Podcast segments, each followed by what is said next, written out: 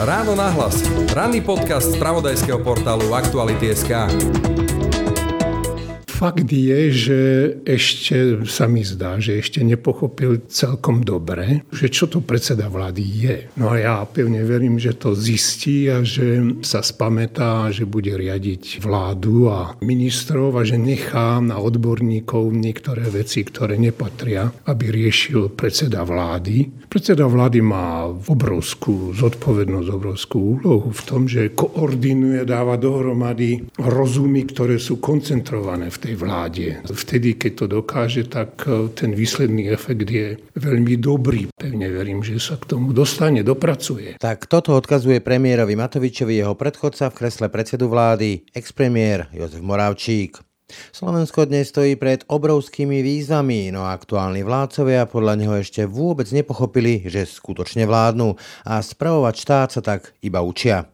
Jednou z príčin a zároveň achilovou petou premiéra je fakt, že nedisponuje reálnou politickou stranou, tvrdí Jozef Moravčík. Ten politický systém je uspôsobený tak divne, že generuje práve také negatívne javy. Ja si myslím, že treba zmeniť napríklad volebný zákon, pretože ten tiež umožňuje, aby vznikli také nejaké divné tvary medzi politickými stranami. No stačí jeden demagóg, ktorý presvedčí o svojej nesmrteľnosti a vtedy sa dostane do parlamentu bez toho, že by mal nejaké zázemie za sebou. Mám taký dojem, že aj teraz trpíme práve na túto skutočnosť. Politické výmeny v štátnej správe, reprezentované najmä celoplošnými výmenami okresných prednostov v režii hnutia Oľano, sú zneužívaním štátneho aparátu a výsledkom systémovej korupcie nášho politického systému. Po každých voľbách sa vymení kopu ľudí, v štátnom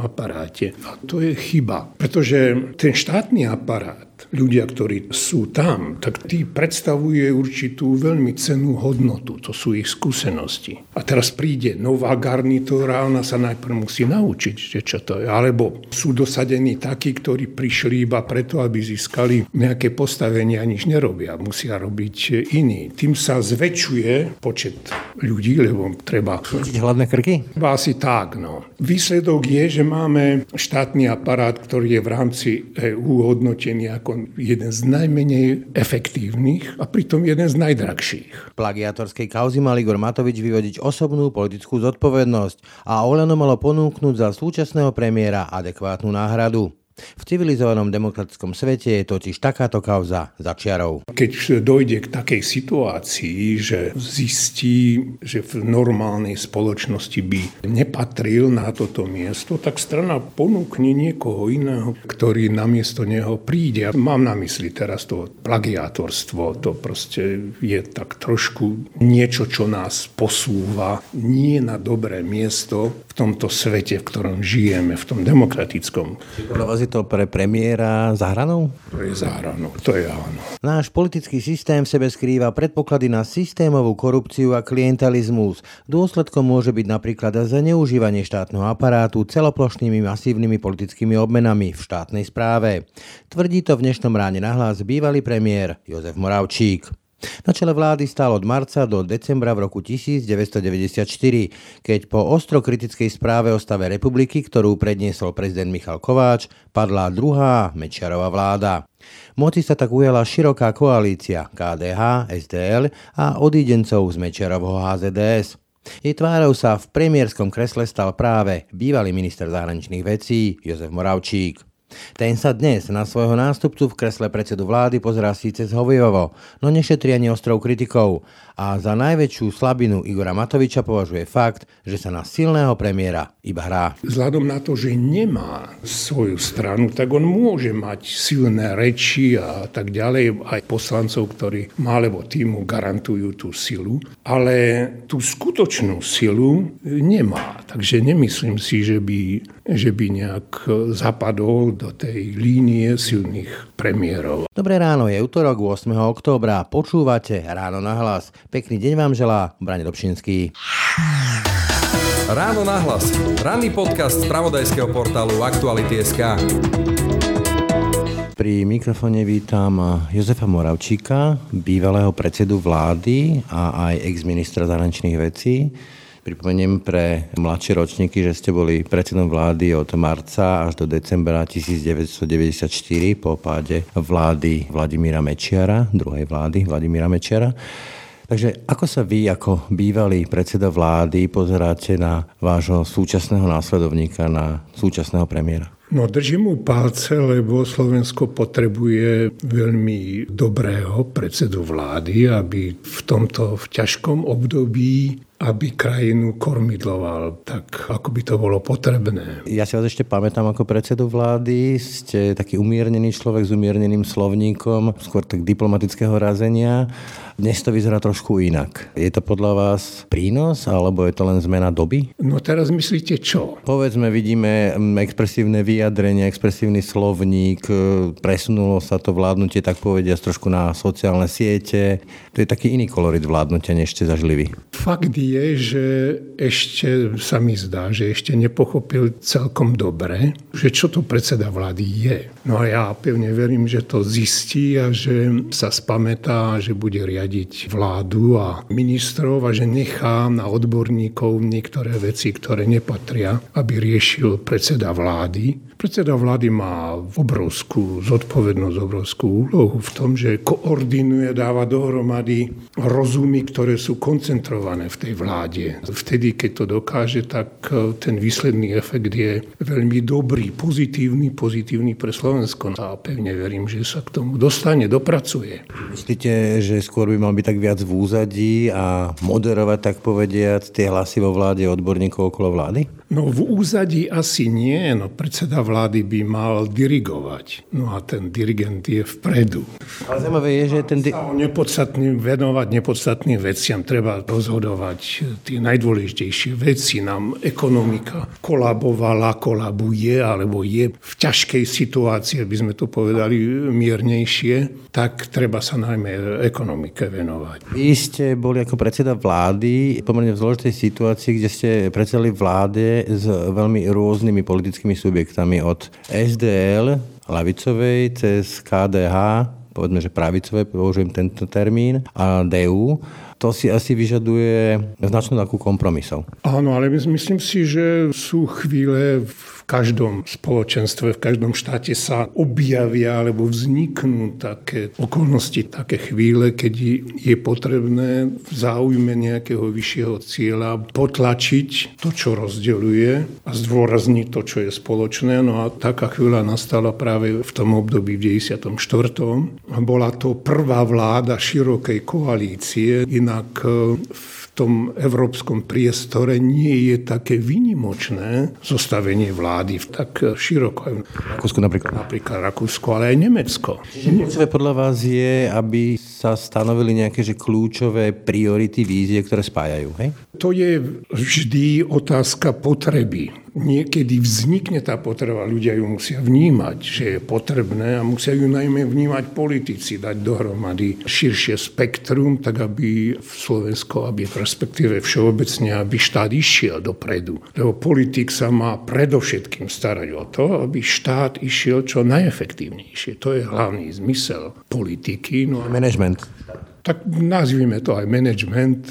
Politika je trošku iná ako, ako management, ale povedzme, v súčasnej dobe, pred súčasnou vládou, podľa vás, ktoré sú také tie kľúčové vízie, ktoré by mali spájať? Ona sama deklaruje, aj voliči deklarovali v podstate v tých voľbách akýsi protikorupčný etos. Stačí to na to spájanie, na tú víziu? Tá korupcia je pliaga, s ktorou treba bojovať neustále.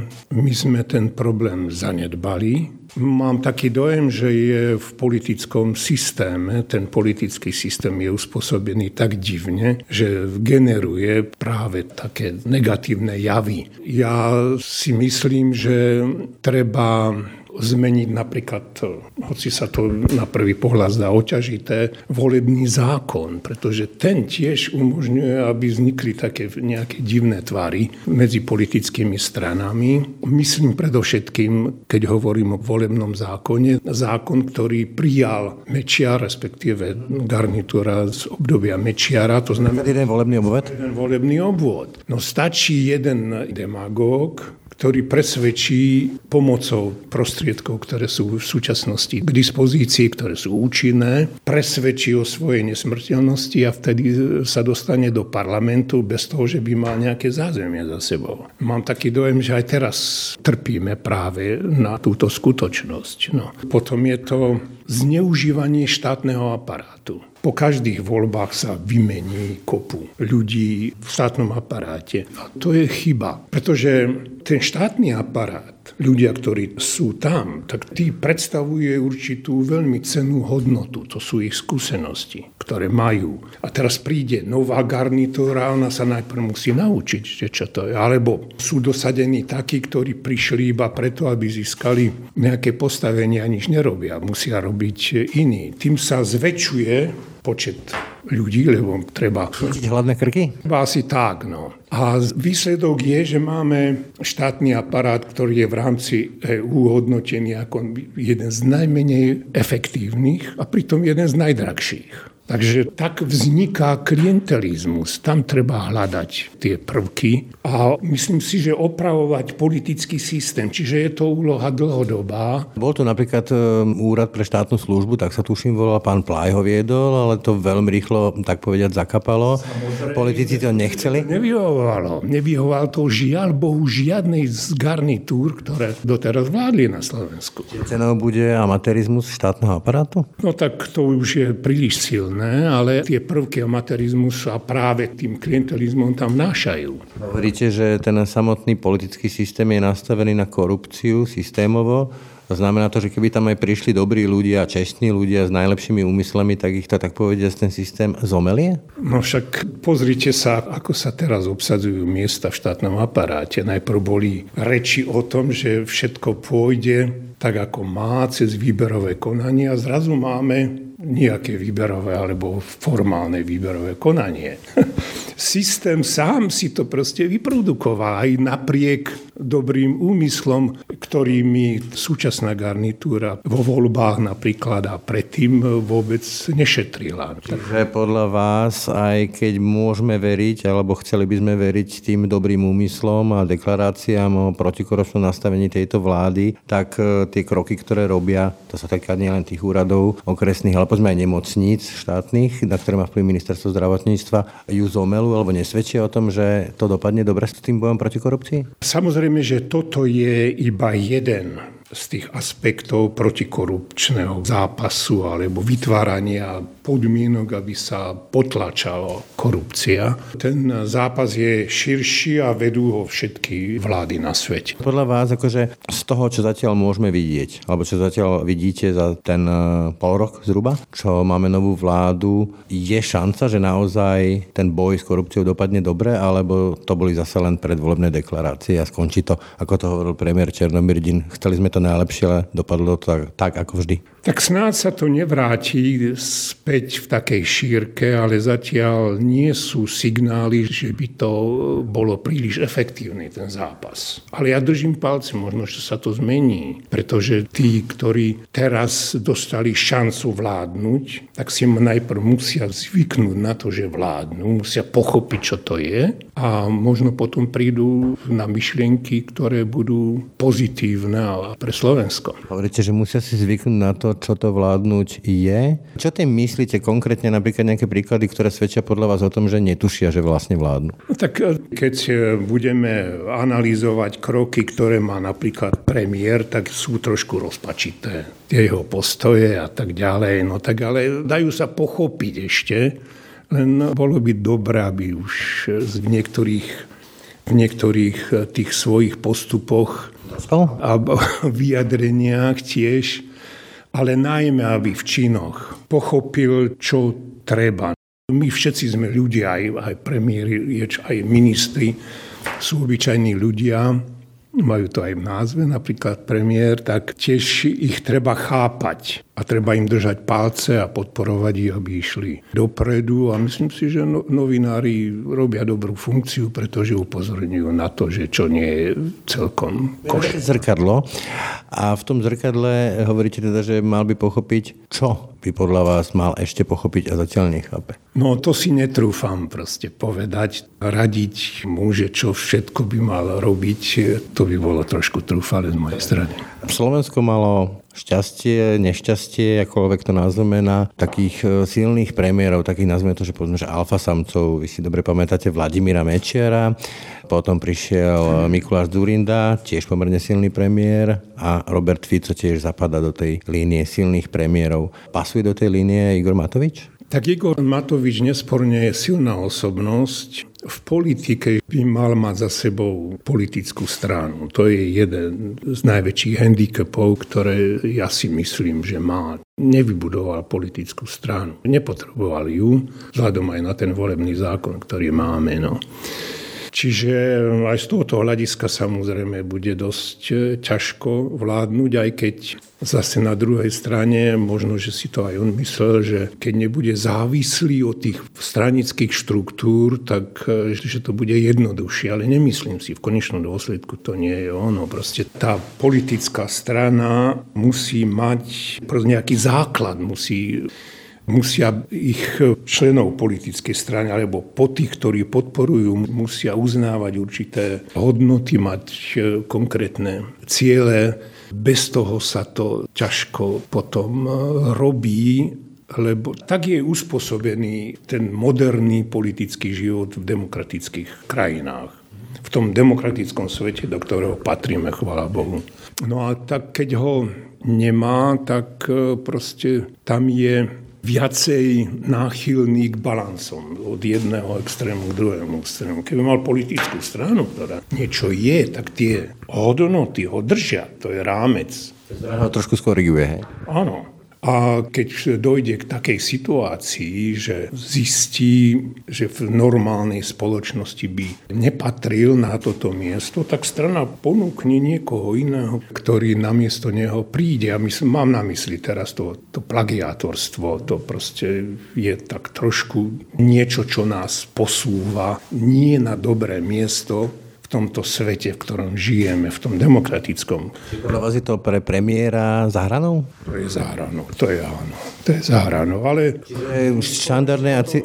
Až... Akceptovalo. A štandardne a civilizovane podľa vás by bolo teda, keby v takom prípade premiér vyvedel osobnú politickú zodpovednosť a strana by ponúkla niekoho v jeho štruktúre? To by bolo niečo normálne, si myslím, a netraumatizovalo by to spoločnosť. No ale tak, čiže aby som sa vrátil k tomu silnému premiérovi, vzhľadom na to, že nemá svoju stranu, tak on môže mať silné reči a tak ďalej, aj poslancov, ktorí má, lebo týmu garantujú tú silu, ale tú skutočnú silu nemá. Takže nemyslím si, že by, že by nejak zapadol do tej línie silných premiérov. Ale držím mu palce, aby to urobil. Má ešte čas. Inými slovami, akože páč páčiky, respektíve lajky na Facebooku tú reálnu politickú silu nerobia? No tak to predpokladám, že nie. Že... No to sa práve chcem spýtať, že vy ste zažili dobu, kde vlastne ešte neexistovalo niečo ako Facebook, sociálne siete a dnes sa tam presunula v zásade celá politická agenda a politický súboj do veľkej miery. Ako sa vám tento posun pozdáva? Tak vyplýva z charakteru nášho života, z nášho živ, spôsobu života teraz, ale ja by som to zase nepreceňoval. Je to veľmi dôležité. To nie je príliš také tekuté, že predpoludním jeden status, na to sú nejaké reakcie, ktoré potom vyvolajú druhý status, že ten politik je potom odkázaný na voľu dávov, nazvime to takto. Keď bude chcieť ten politik vládnuť podľa toho, čo mu odobria tými páčikmi ľudia na internete, tak sa vydáva tým ľuďom šanc. To by nemal. Politik by nemal byť ovládaný cez Facebook. Ten Facebook alebo sociálne siete by mal využiť na to, aby svoje vízie presadzoval. Naopak. Nie, tak ako hovoríte. Keď sa vrátim k tým vašim slovom, že vlastne boli ste vo vláde, ktorú spájala nejaké spoločné vízie, ktorú si vypýtali ľudia. Teraz si tí ľudia vypýtali nejaký protikorupčný etos. Podľa vás teda témy, keď sa vyťahujú z vládnych strán, na jednej strane interrupcie, na druhej strane odlúka cirkvi od štátu. Proste témy, ktoré polarizujú a sú kontroverzné aj v samotnej vláde, aj v spoločnosti. Je to niečo, čo pomáha alebo škodí vládnutiu? Zatiaľ sa darí proste tieto protichodné alebo, alebo konkurenčné alebo nie celkom vnútorne v tej koalícii kompatibilné názory e, nejak e, dostávať do polohy, že nepodrývajú podstatu tej vlády, respektíve nespochybňujú samotnú vládu. Čiže podarí, jednoducho povedané, darí sa ich prekonávať. Vláda je do istej miery vždy limitovaná aj tým, komu čelí. Teraz mám na mysli opozíciu, politickú opozíciu. Ako vy vnímate tú súčasnú politickú opozíciu? Máme tam Kotlobovú LSNS a máme tam Roberta Fica a potom tam máme premiéra Pellegriniho, ktorý sa odtrhol od Roberta Fica. Je to podľa vás ponuka občanom, ktorá, keby táto vláda nevydržala, bude lepším alebo horším riešením? No to je ešte príliš predčasné zatiaľ odpovedať, povedzme, nejak presnejšie na túto otázku. Ešte nevieme, jak sa to bude celkom vyvíjať. Ale poďme z tej polohy, že keď e, zostaneme u tých vašich slov, že vláda je do istej miery aj manažerom štátu tak mali sme tu 12 rokov manažerov štátu, ktorí vedeli ten štát manažovať, minimálne sa to naučili za tých 12 rokov a na druhej strane sme mali vo výsledku taký štát, aký sme mali. Nebudem ho teraz hodnotiť, nechám to povedzme na vás.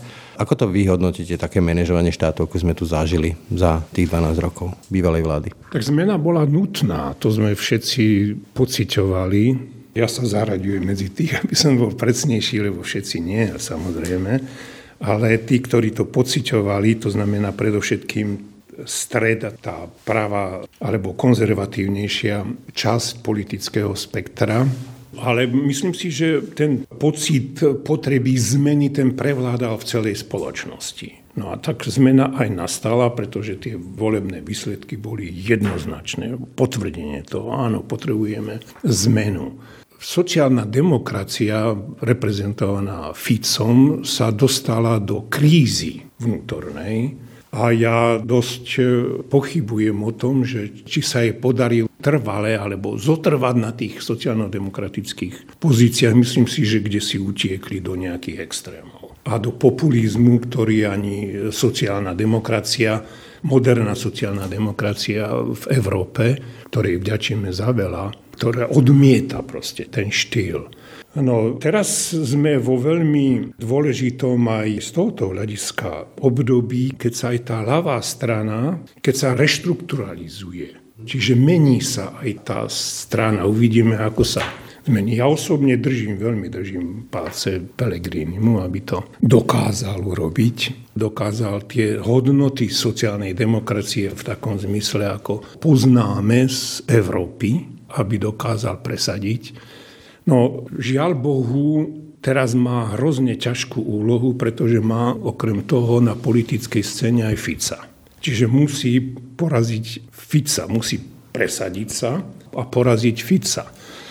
Pre mňa, z hľadiska čiste teoretické, lebo ja som nepoznal, nepoznám to vo vnútri, tie pomery vo vnútri Ficovej strany ešte predtým, keď tam aj Pellegrini bol. Ale ja by som volil radšej tú cestu zvíťaziť v rámci smeru a smer prerobiť, preto už by potom nemal protivníka na tej svojej vlastnej strane. Ale pravdepodobne to asi nebolo možné. Asi Pellegrini usúdil, že to by bol ešte ťažší zápas toto treba najprv doriešiť, aby sme mohli zodpovedať aj tú vašu otázku. Vy sám ste to už nakusli, nejaký posun trošku k extrému. Vo všeobecnosti, teraz sme si pripomenuli výročie Slovenského národného povstania a máme tu stranu, ktorá aj v ten deň priamo hovorila o tom povstaní ako puči a o opitých a násilnických partizánoch a nebudem ďalej rozhodať tieto reči. Nedesí vás, že v tejto krajine toľko rokov po roku 45 tu máme opäť stranu, ktorá je extrémom a jej volebné výsledky sa nezhoršujú? Desiť to je málo, no treba niečo urobiť, aby boli postupne eliminovaní. Ale je to naša súčasnosť. Vždy sme boli aj vždy čas verejnosti mala také nejaké extrémne názory.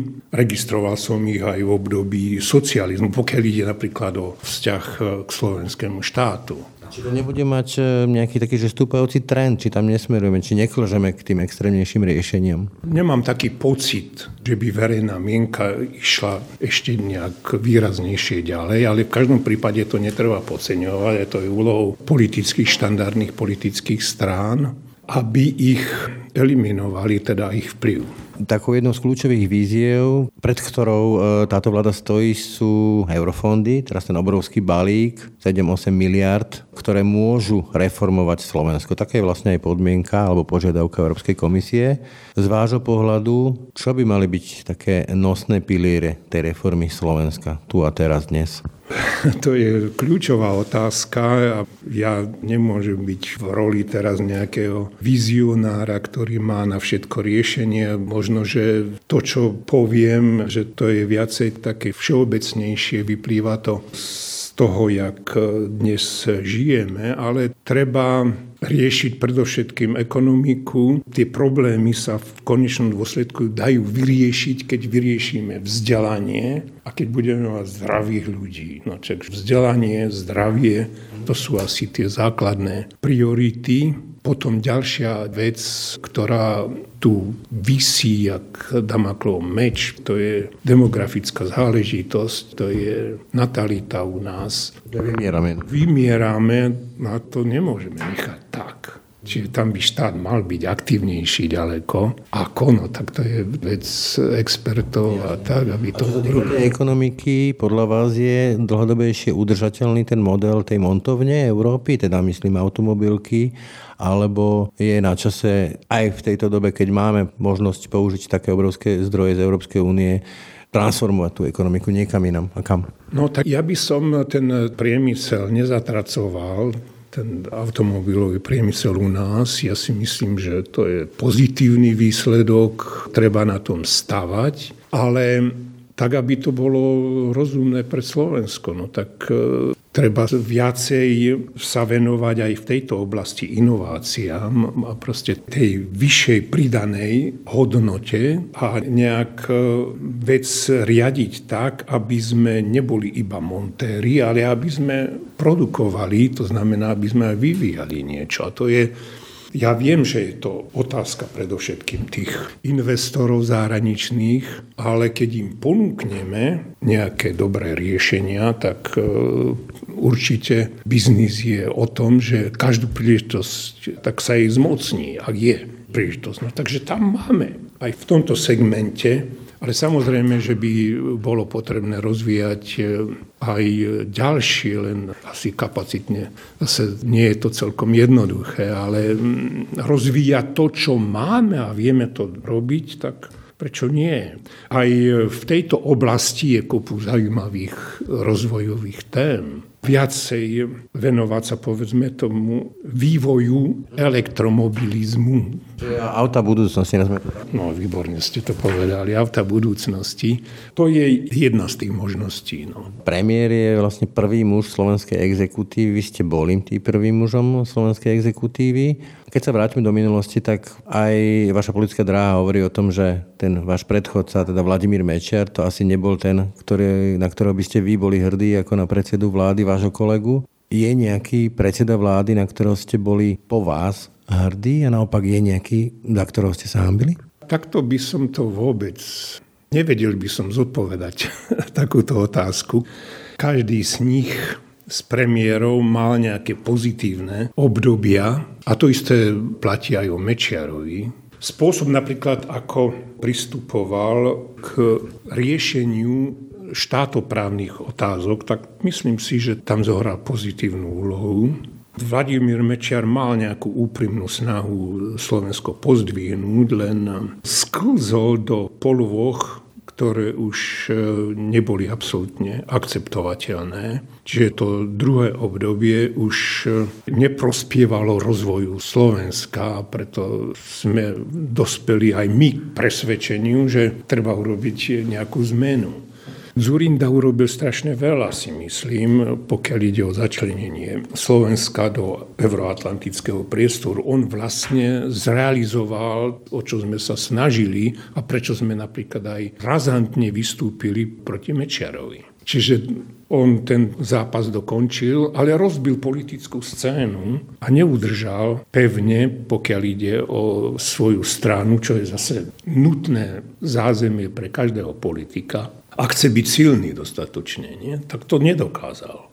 V určitom okamihu Fico bol záruka politickej stability na Slovensku. Všetci sme mu aj z tohoto hľadiska držali palce. Keď sme videli, ako je pravá strana rozbitá, tak Fico bol jediný ten, ktorý mohol udržať Slovensko v tej línii, ktorá, s ktorou sme súhlasili. Podporoval našu integráciu, bol prointegračný. Aj tie opatrenia vo vnútri, tie boli v podstate, nedalo sa im veľa vyčítať. Samozrejme, že boli aj také, kde sme mali iný názor, ale to už je v politike tak ale v určitom období zastabilizoval Slovensku. Ale potom to zase kde si sklzlo a vymklo sa mu to z rúk a musela prísť nová garnitúra. Tak jej držíme palce, aby to... Nová garnitúra, tu by ste charakterizovali toho nového obyvateľa úradu vlády? K nemu som sa už vyjadril dosť jednoznačne. Neviem, čo by som dodal. Toľko Jozef Moravčík, ďakujem za rozhovor. Tešilo ma. Ráno nahlas. Ranný podcast z pravodajského portálu Aktuality.sk.